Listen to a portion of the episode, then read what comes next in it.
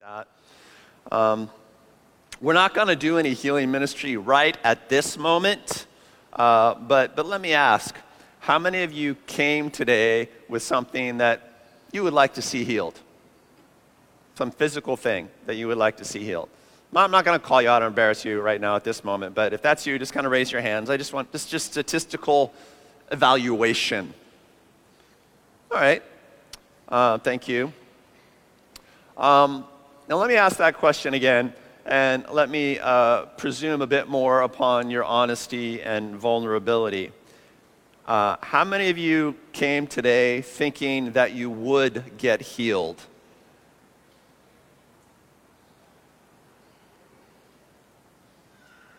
Three. Well done. Snaps. That was terribly polite clapping. Uh, I asked that question because that, that helps too, right? I mean, one, yes, I'd like to see something healed. That's possible. Two, I think I'm going to get healed today. Completely different attitude, right? Completely different attitude. And one is an attitude of belief, like, oh, yeah, sure. God can do miracles. I believe that. It's an attitude of belief. And the second is an attitude of faith, right? Which is like, I'm gonna, I'm into this. I'm gonna try it. I have launched myself into a prospective thing uh, called healing. Um, faith is not what you believe. Faith is not what you believe. Faith is what you do with what you believe. The demons believe in Jesus. Lots of people who hate God believe in God, otherwise, there'd be no one to hate. Right? So, belief is not faith. Faith doesn't mean believing really, really hard. Faith is what you do with what you believe is true. There is a God. What do you do with that?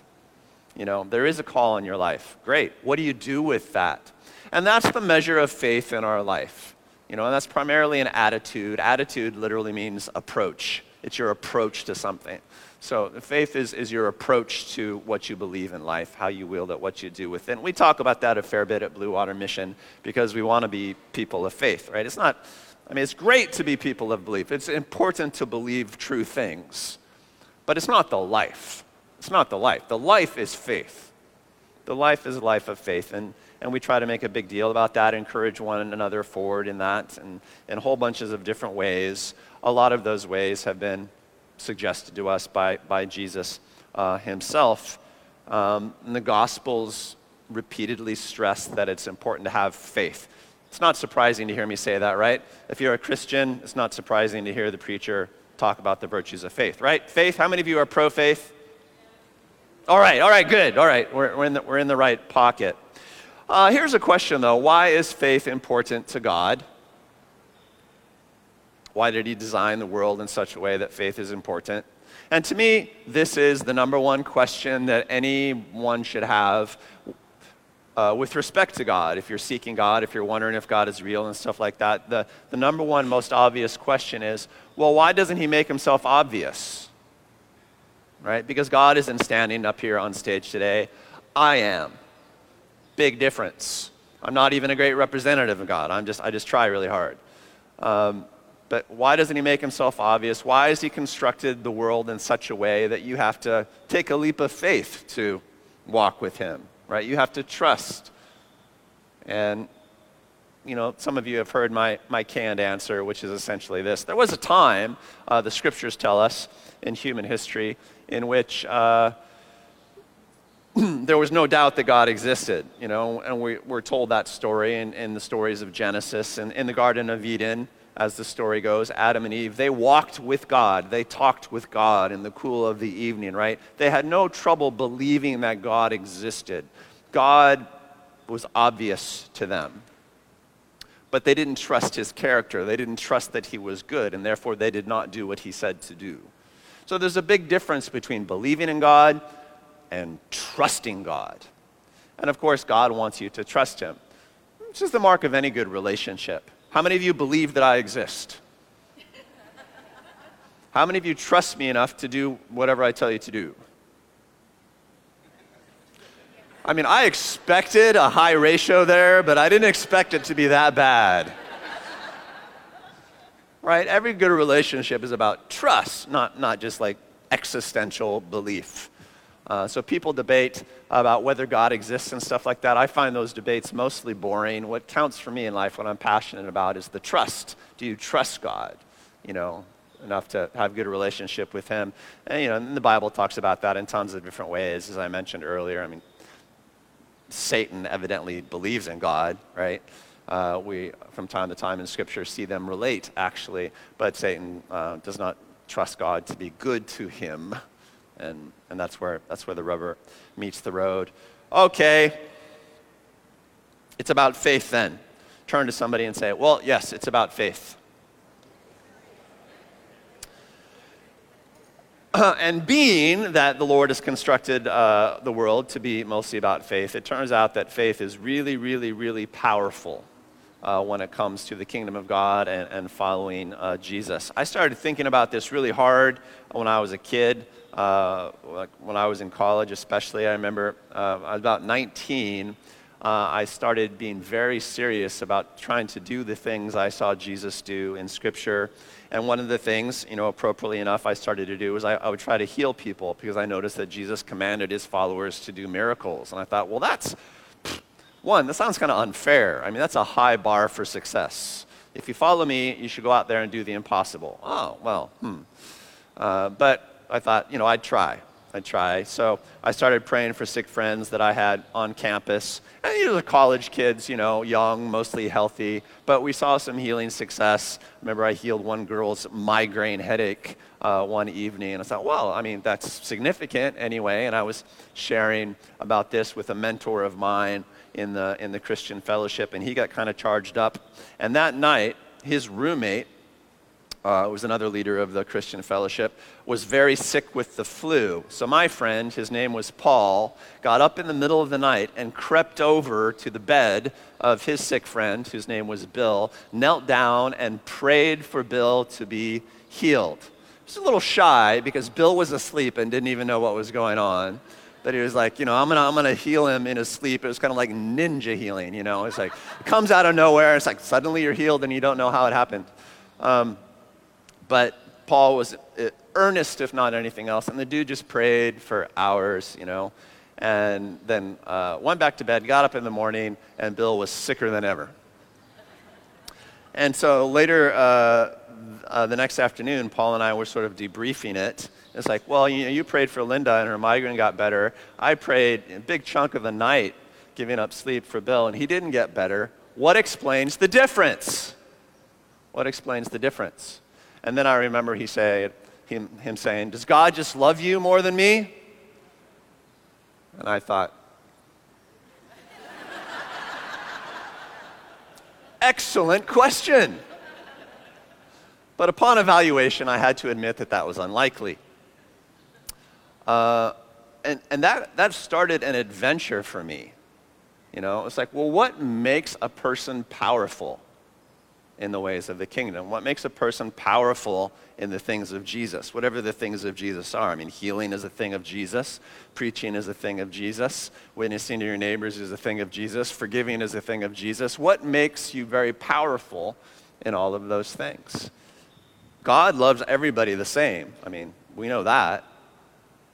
So, what, what makes the difference?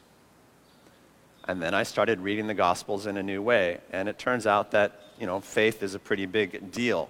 Faith is one of those things that leads to power in life, it leads to results in life. Plus, it gets your relationship with God into a trusting mode. Which is, which is what we want. So here's our scripture for the day. We are in middle of a sermon series on uh, stuff Jesus did. And as our text for that sermon series, uh, we've decided to use just the Gospel of Matthew. It's one of four Gospels in the Bible. The Gospels are historical accounts of things Jesus said and did while he walked the earth. Uh, with his uh, chief disciples. Matthew was one of those chief disciples. Uh, last week we took a look at the call of Matthew. Uh, and this week, uh, we get a little deeper into the story. Same chapter, though, Matthew chapter 9. And it's one of the many stories of Jesus healing people. Uh, and it goes like this uh, While he was saying this, so in other words, Jesus was having this conversation, a synagogue leader came and knelt before him and said, My daughter has just died. Come and put your hand on her, and she will live. Let's pause there. Faith, no faith. That's crazy faith, right? That's crazy faith. Uh, the synagogue leader comes and says, know, my daughter's died, but for some reason, I've seen enough from you to think that you might be able to do the greatest miracle of all. You might be able to resurrect the dead. Now, there are just a tiny number of examples in the Old Testament of great prophets, men who walked in the power of the Spirit of God, resurrecting the dead. So there was some historical precedence for this, although it had been like 500 years uh, before anyone had seen, uh, since everyone had seen a miracle like that. But this synagogue leader, at the very least, thinks that Jesus is of the same tradition of the greatest miracle working prophets of the Old Testament. You know, it's, it's, it's a leap. There's a lot of confidence in there. And let's face it, there may well have been a little desperation in there as well. The, the guy is really motivated uh, to believe, right? Because his little girl has just died. My daughter has just died, but come and put your hand on her and she will live. Well, Jesus got up and went with him. And so did his disciples. Excellent. Just then, a woman who had been subject to bleeding for 12 years came up behind him and touched the edge of his cloak. She said to herself, If I only touch his cloak, I will be healed. Faith, not faith. Again, crazy faith. Uh, not so very long ago, we took a look at the version of this story from the Gospel of Mark. This is the Gospel of Matthew, but Mark tells a version of this story as well. In fact, uh, it's pretty clear that both the Gospels of Matthew and Luke are based largely on the Gospel of Mark. They kind of borrowed the organization and some of the stories because Mark was the earliest Gospel written, and because, hey, Matthew was there uh, as a firsthand uh, witness anyway, so he certainly felt licensed to borrow some of these stories. But frankly, between me and you, Mark does a better job telling the story. Uh, Mark is my favorite gospel. Far be it from me to criticize any of the gospels of Scripture because, you know, they're like Scripture. Uh, and I'm just some guy. Uh, but I like Mark's uh, version better because he throws in a few more details and characterizes the players in the story a little bit more, which is uncharacteristic for Mark because Mark is cut and dry and to the point, which is why I like his gospel so much. Um, but Matthew just sort of distills everything down, and reduces it, doesn't tell you the full story of this woman. If you're familiar with the Mark version, she'd been suffering for a long time, she had gone broke. Uh, paying doctors to try and heal her from her hemorrhaging. Basically, she was menstruating for 12 straight years which is a serious drag. Um, but so I hear. Um, uh, yeah, there are a lot of jokes there. I am not going to tell them because uh, I've learned. Um, but she would have also been considered ceremonially unclean. She technically, by law, was not allowed to go out in public, so she was socially outcast. She was physically beaten down. She was probably anemic from all the bleeding. She probably felt terrible. And it says that it was getting progressively worse and worse over time. So that's what Mark tells us. Matthew's just like, yeah, uh, she came up behind him and touched his cloak. And she said to herself, If I only touch his cloak, I will be healed. Here's the second example of the same sort of behavior in this short passage the synagogue leader was like, I think you can resurrect the dead. Now, why did he think that? I don't really know. It was to his advantage, were it true. And here's this woman that comes up behind Jesus, goes out in public, which is against the law, technically could have gotten her stoned to death for violating the law, sneaks up behind Jesus, a rabbi, a holy man, and touches him, which would have made him ceremonially unclean. So that was a big no no. She was doing everything wrong. Like, she was doing stuff that was literally against the law. but she figured if she did it, she would get a miracle. And it begs the question why did she think that? How did this woman wake up one morning and think, I know what I'll do? I'll go and break all the laws, and that will work? You know, she had discovered or heard something about Jesus that made her think along these lines. And you, maybe if you've hung around Blue Water for a while, you've heard me preach about her attitude and what was going on for her. But suffice it to say that this was a moment of risk and this was a moment of crazy faith. Not just faith, but crazy faith. You know, faith that if you pressed her, she might not totally be able to justify, but she trusted God to be good for her, good to her in spite of everything. Which was just awesome. Are you as excited about that as I am? If you try to live the life, this woman impresses you a lot. Um, she's a great character. Jesus turned and saw her. Take heart, daughter, he said. Your faith has healed you. And the woman was healed at that moment. Matthew says it very simply, but that was epic. That was an epic deal. Let's just leave that for a moment and go on with the story. Jesus continues on his way. When Jesus entered the synagogue leader's house and saw the noisy crowd and people playing pipes, you might say, What? Playing pipes? Uh, this was a funeral tradition. So it was a crowd of mourners, uh, ritual mourners. Some of them would have been professional mourners. If somebody died, you you know, hired uh, mourners and musicians to come and play dirges and stuff like that. So, like, she was dead, and people had come to sort of mark the death, all, you know, dressed in black and playing sad music and stuff like that. I don't know if they were dressed in black, but that's, that's the deal right there, right? So by the time Jesus gets there, they're already fixing to put her in the ground, you know?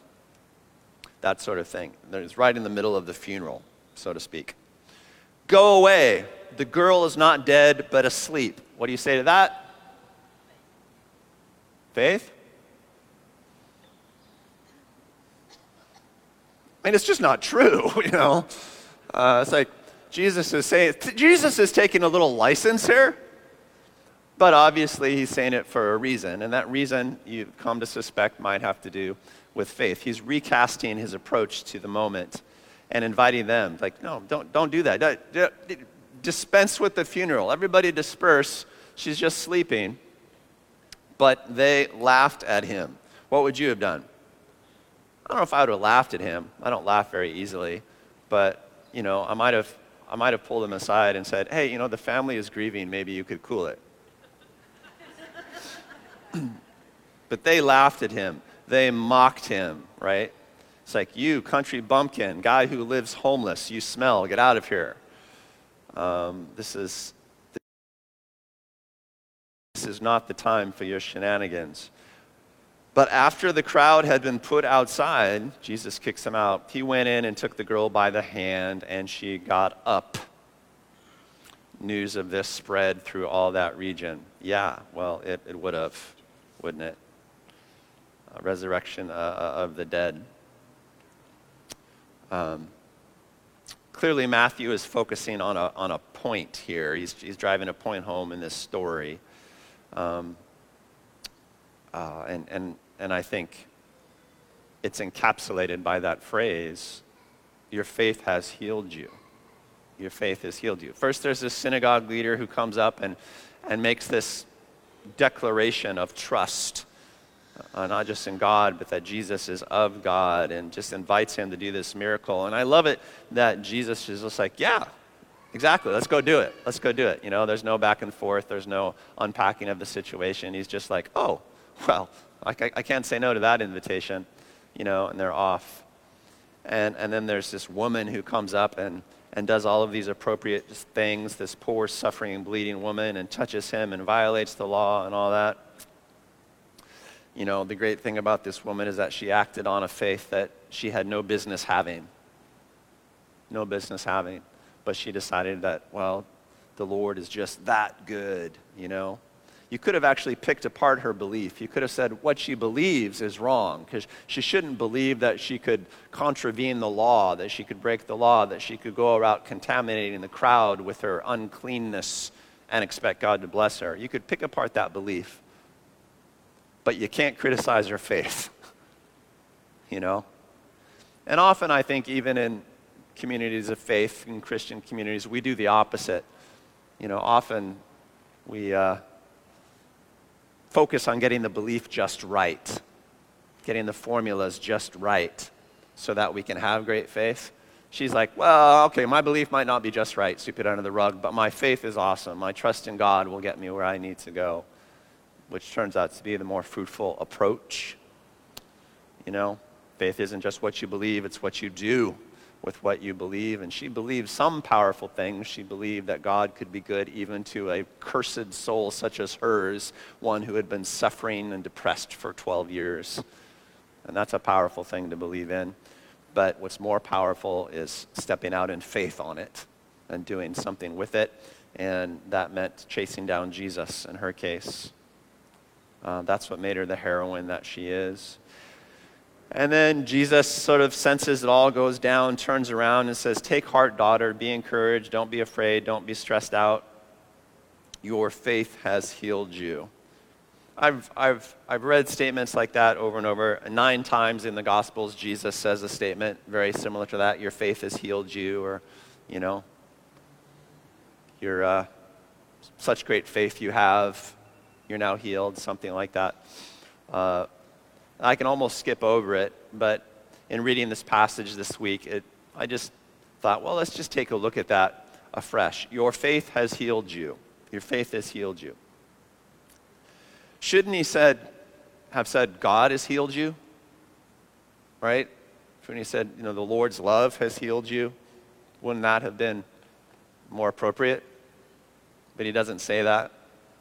In fact, he never says that in the Gospels but he often says, Your faith has healed you. What, what's the point of him saying that? Does that bug you? When you're studying a piece of scripture, it's always important to find what bugs you about it because that's usually where the learning is. And if I read this with fresh eyes, I, it bugs me a little bit. Your faith has healed you. Uh, Jesus, theological correction. Hold on. No, God has healed her today. God has healed her today which would be a very religiously appropriate statement. But you notice that Jesus is hardly ever religiously appropriate. Jesus just kind of goes to the point. And the point of life, as we discussed at the opening, is to trust God. And when Jesus sees somebody trusting God, particularly in a way that they're not legally obligated to do, you know, he flips out. And what he loves about this woman is that she trusts, even though technically she shouldn't have she trusts. And Jesus is like, yeah, well, that's miracle working faith right there. So that's what did it. That's what did it. That's what sets you apart uh, from, you know, others who are trying so hard to believe the right thing, but can't take that leap of faith to try, to try stuff. Your faith has, has healed you. Uh, where does the power for the miracle come from?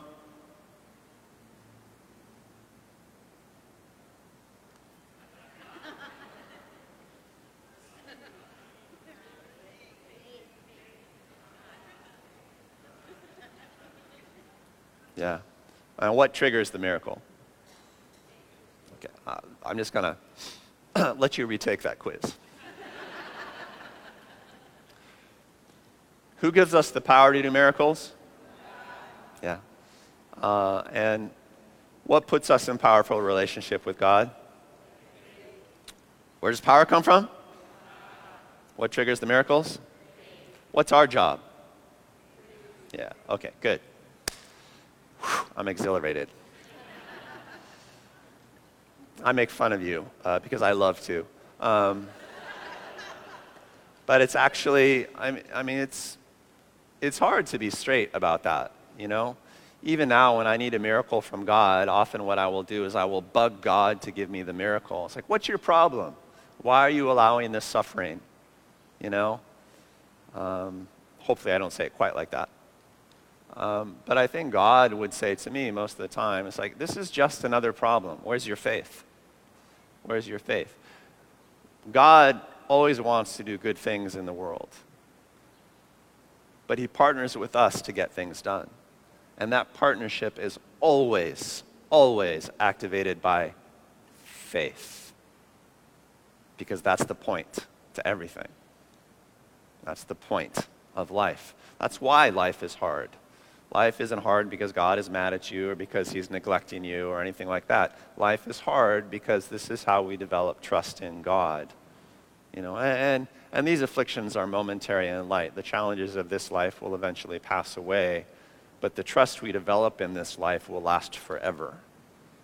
And so everything about this life is focused on that. Do you or do you not trust God? Do you or do you not bring faith to the, the situation? And that's hard. It's hard to keep your mind straight about that, particularly when something terrible happens, particularly when you suffer for 12 years straight. You know, it's hard. It's hard to be like, oh, well, this is the day. I'm coming to church today and expecting to be healed. You know, that's hard. It takes a certain sort of mastery. That, that's not a skill you just fall out of bed and fall into. That's, that needs to be, needs to be developed. But it's a really, really powerful thing. And so when Jesus finds it, he says, That's it, that's it. That's the faith. Hey, that faith healed you. That's, does everybody notice this? Is everybody seeing this?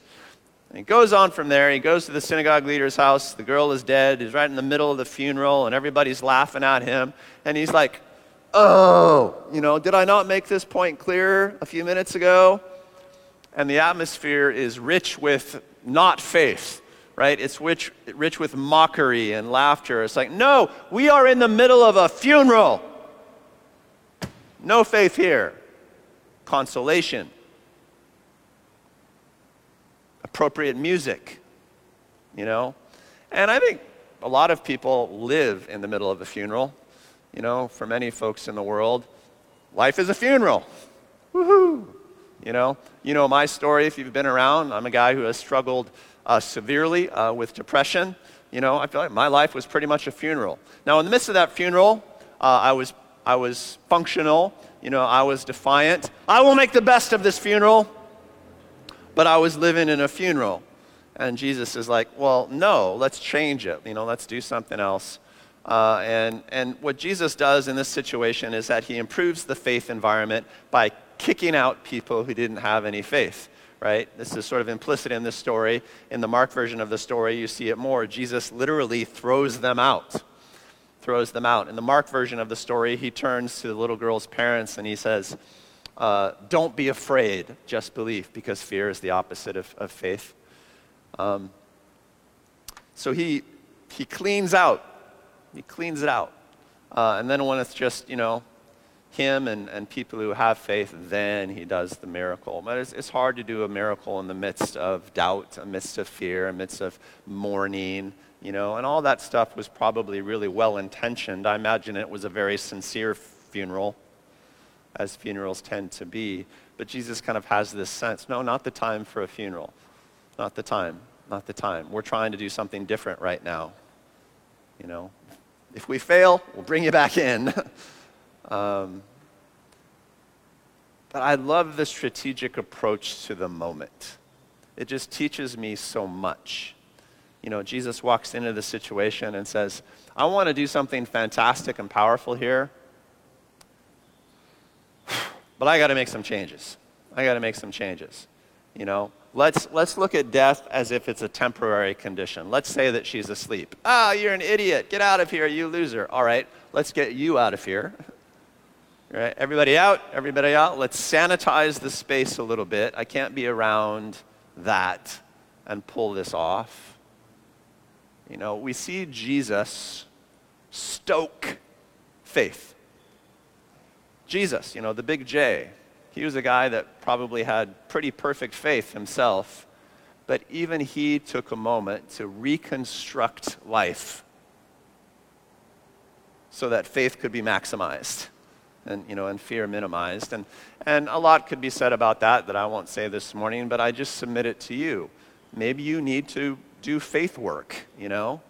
Maybe you need to just reconstruct your situation a little bit because faith is the point. Maximize the circumstances of your life for faith. Particularly in crisis situations. How many of you have a crisis situation and your reflex is, all right, what can I do to improve my faith environment? or, like me, you have a crisis situation and you're like, you know, six hours later you stop complaining. You know? I love it that Jesus goes about it in a very practical way. Well, we got to get our faith on. We got to get our faith up in this situation. You, you're not cooperating. Out. You, I like your attitude. Come, be close to me. We can do this.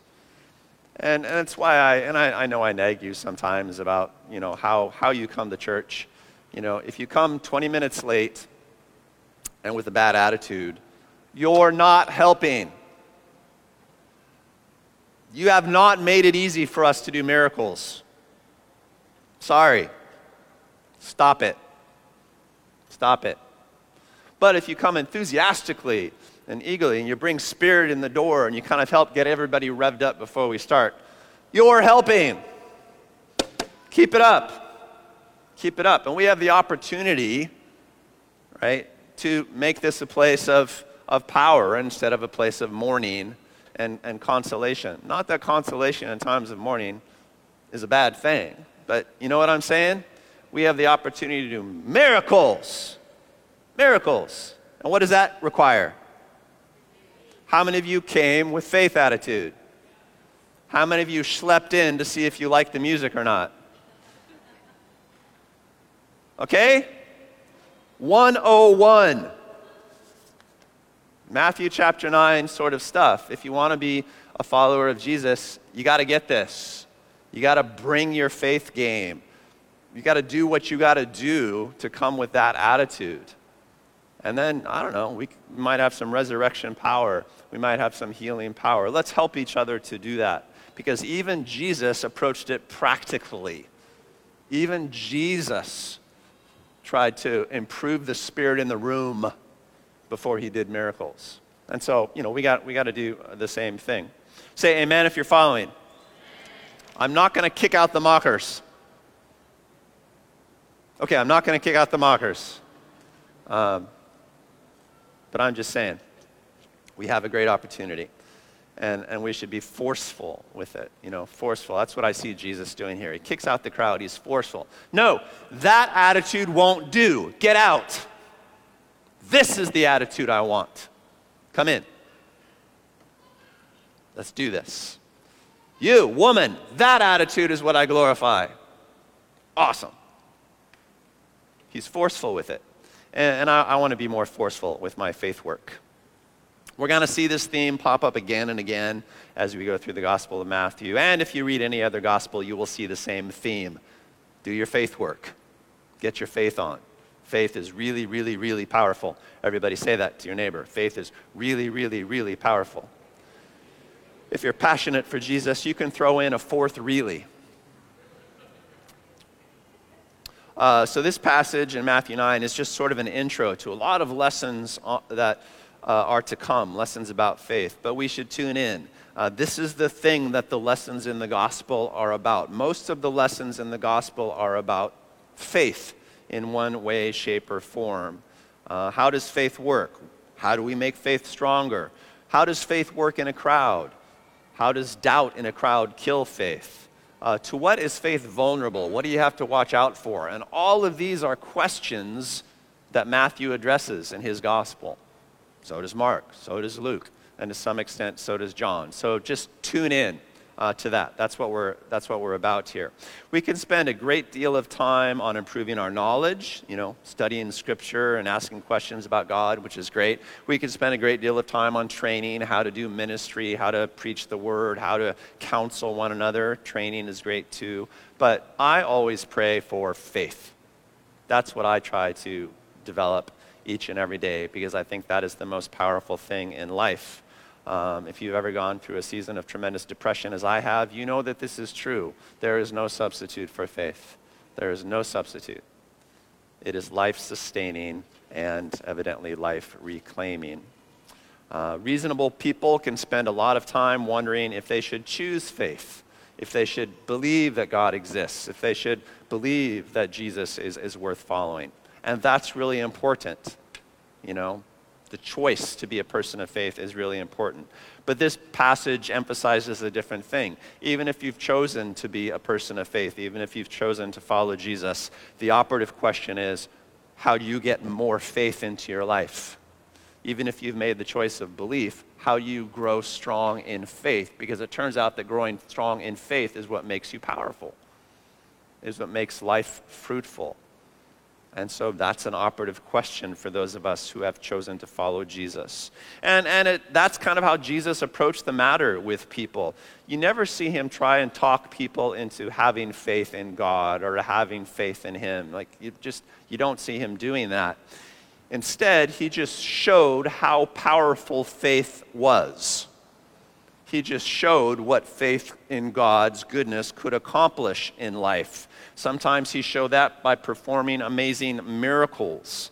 Uh, sometimes he showed that just by not stressing out when everyone around him was freaking out. Sometimes he showed it by just facing down his own death on more than one occasion until they finally indeed crucified him on the cross.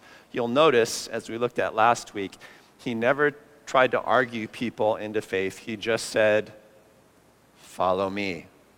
Come on, I'm going to show you what a life of faith looks like. And I think, having seen it, you'll probably want it. And I think, having seen it, you'll probably want to get better at it. That was his approach to things. And a Blue Water Mission we try to have the same approach, which is why we call ourselves Blue Water Mission. Blue water is a sailing term that means to be out far from land, out far and in deep with God, in a place where if He doesn't send a wind to fill your sails, you're dead. You've risked something for Jesus. It's a place of faith, and that's the best sort of life that there is. Can I get an amen? Thank you. Oh, just a little sedate today um, Jesus invited people to follow him in the life in the life of faith. So again, faith is not what you believe. Faith is what you do with what we believe, and that's why we have this saying at Blue Water: faith is trying. You got to try stuff. You got to try stuff. Succeed or fail, if you try, you're exercising faith. You're doing something with your belief, and that's the only path forward. I want another amen, because we're kind of at an end now. That was the big moment oh no, wait, there should be another moment, right? There should be another moment. Uh, this is the obvious moment, in case you missed it. I just pe- preached a passage on Jesus healing people. What should I do? Obviously, right? I should try to heal people. Obviously. Because we did that check earlier, and some of you are sick, right? This is what James says in his epistle. Are any of you sick? He should call the elders of the church. They'll anoint him with oil, pray over him. He'll be sick, and your sins will be forgiven as a bonus. That's what the epistle says. Uh, woe to any church that preaches a passage on miracles and never tries to do them. Because what you're teaching your people is that faith is what you believe, not what you do. Not what Jesus said. Not what Jesus said. So we should try to heal some people, uh, and let's, uh, let's do that. Like, how many of you came today thinking, oh, I'm going to get healed today? Because you're kind of like the woman sneaking up. It's like, oh, if I just make contact, I think I'll probably get my miracle. How many of you are in, are in that, that mode? You raised your hand earlier. Don't be bashful. How are you? Stand up. Just stand up. Just stand up where you are.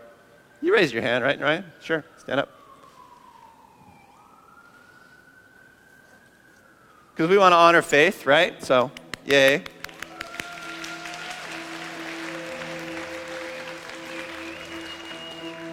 Uh, I think it clear, it's clear to me today, as is always clear at Blue Water, that the people that sit in this section have way more spiritual maturity and faith than the people that see over here.